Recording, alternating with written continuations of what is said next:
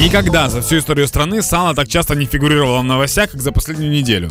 Сначала Николай Тищенко сказал о том, что сало на Бессарабском рынке, это э, дорогой рынок в Киеве, да, Да. э, стоит гораздо дешевле, чем оно на самом деле стоит.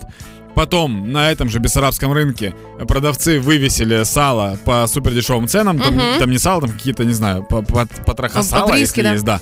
А теперь оказывается, что сало действительно подорожало. І причому дуже серйозно, бо зараз виявляється кілограм е, солоного сала 185 гривень, а це на 40 гривень більше ніж е, у вересні воно коштувало. Тобто тепер воно стає позолоченим. Я не совсем понимаю, типа, как э, меняются цены, потому что, э, по-моему, не было супер большого подорожания кормов для свиней, да, там, или то, то что нужно для свиней, Революции чтобы... свиней, Ну, можливо, какой-то, там, да, не было такой, типа, темы, что они говорили, вы нас недооцениваете, это обесценивание нашего, нашего тела, э, бодипозитив, все дела. а мы Ви всё равно- згадуєте про нас тільки перед Великоднем, да? Да, да, вот этой всей движухи не І было. весіллям, коли дочка заміж виходить. Да?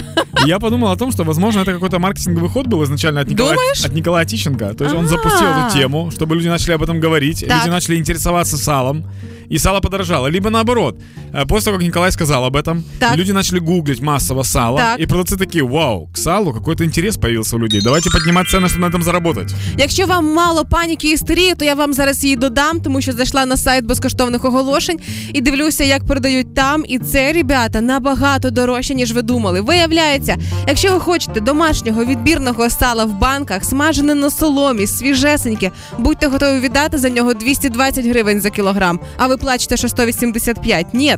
А, тепер, якщо ви хочете замовити домашнє сало з доставкою в інше місто, але таке собі із Подольська до вас приїде, то від 100 гривень, ну це так для Тищенка, знаєш, для тих, хто знає де дешевше. І якщо ви, наприклад, хотіли би класного, відбірного, як на подарунок домашнього, знаєш, то там уже генеральське, яке починається від 450. Получается, если вдруг вы купили iPhone недавно, то не выбрасывайте коробку, потому что сало скоро настолько подорожает, что можно будет его положить в коробку из-под айфона, подарить, и человек будет действительно рад.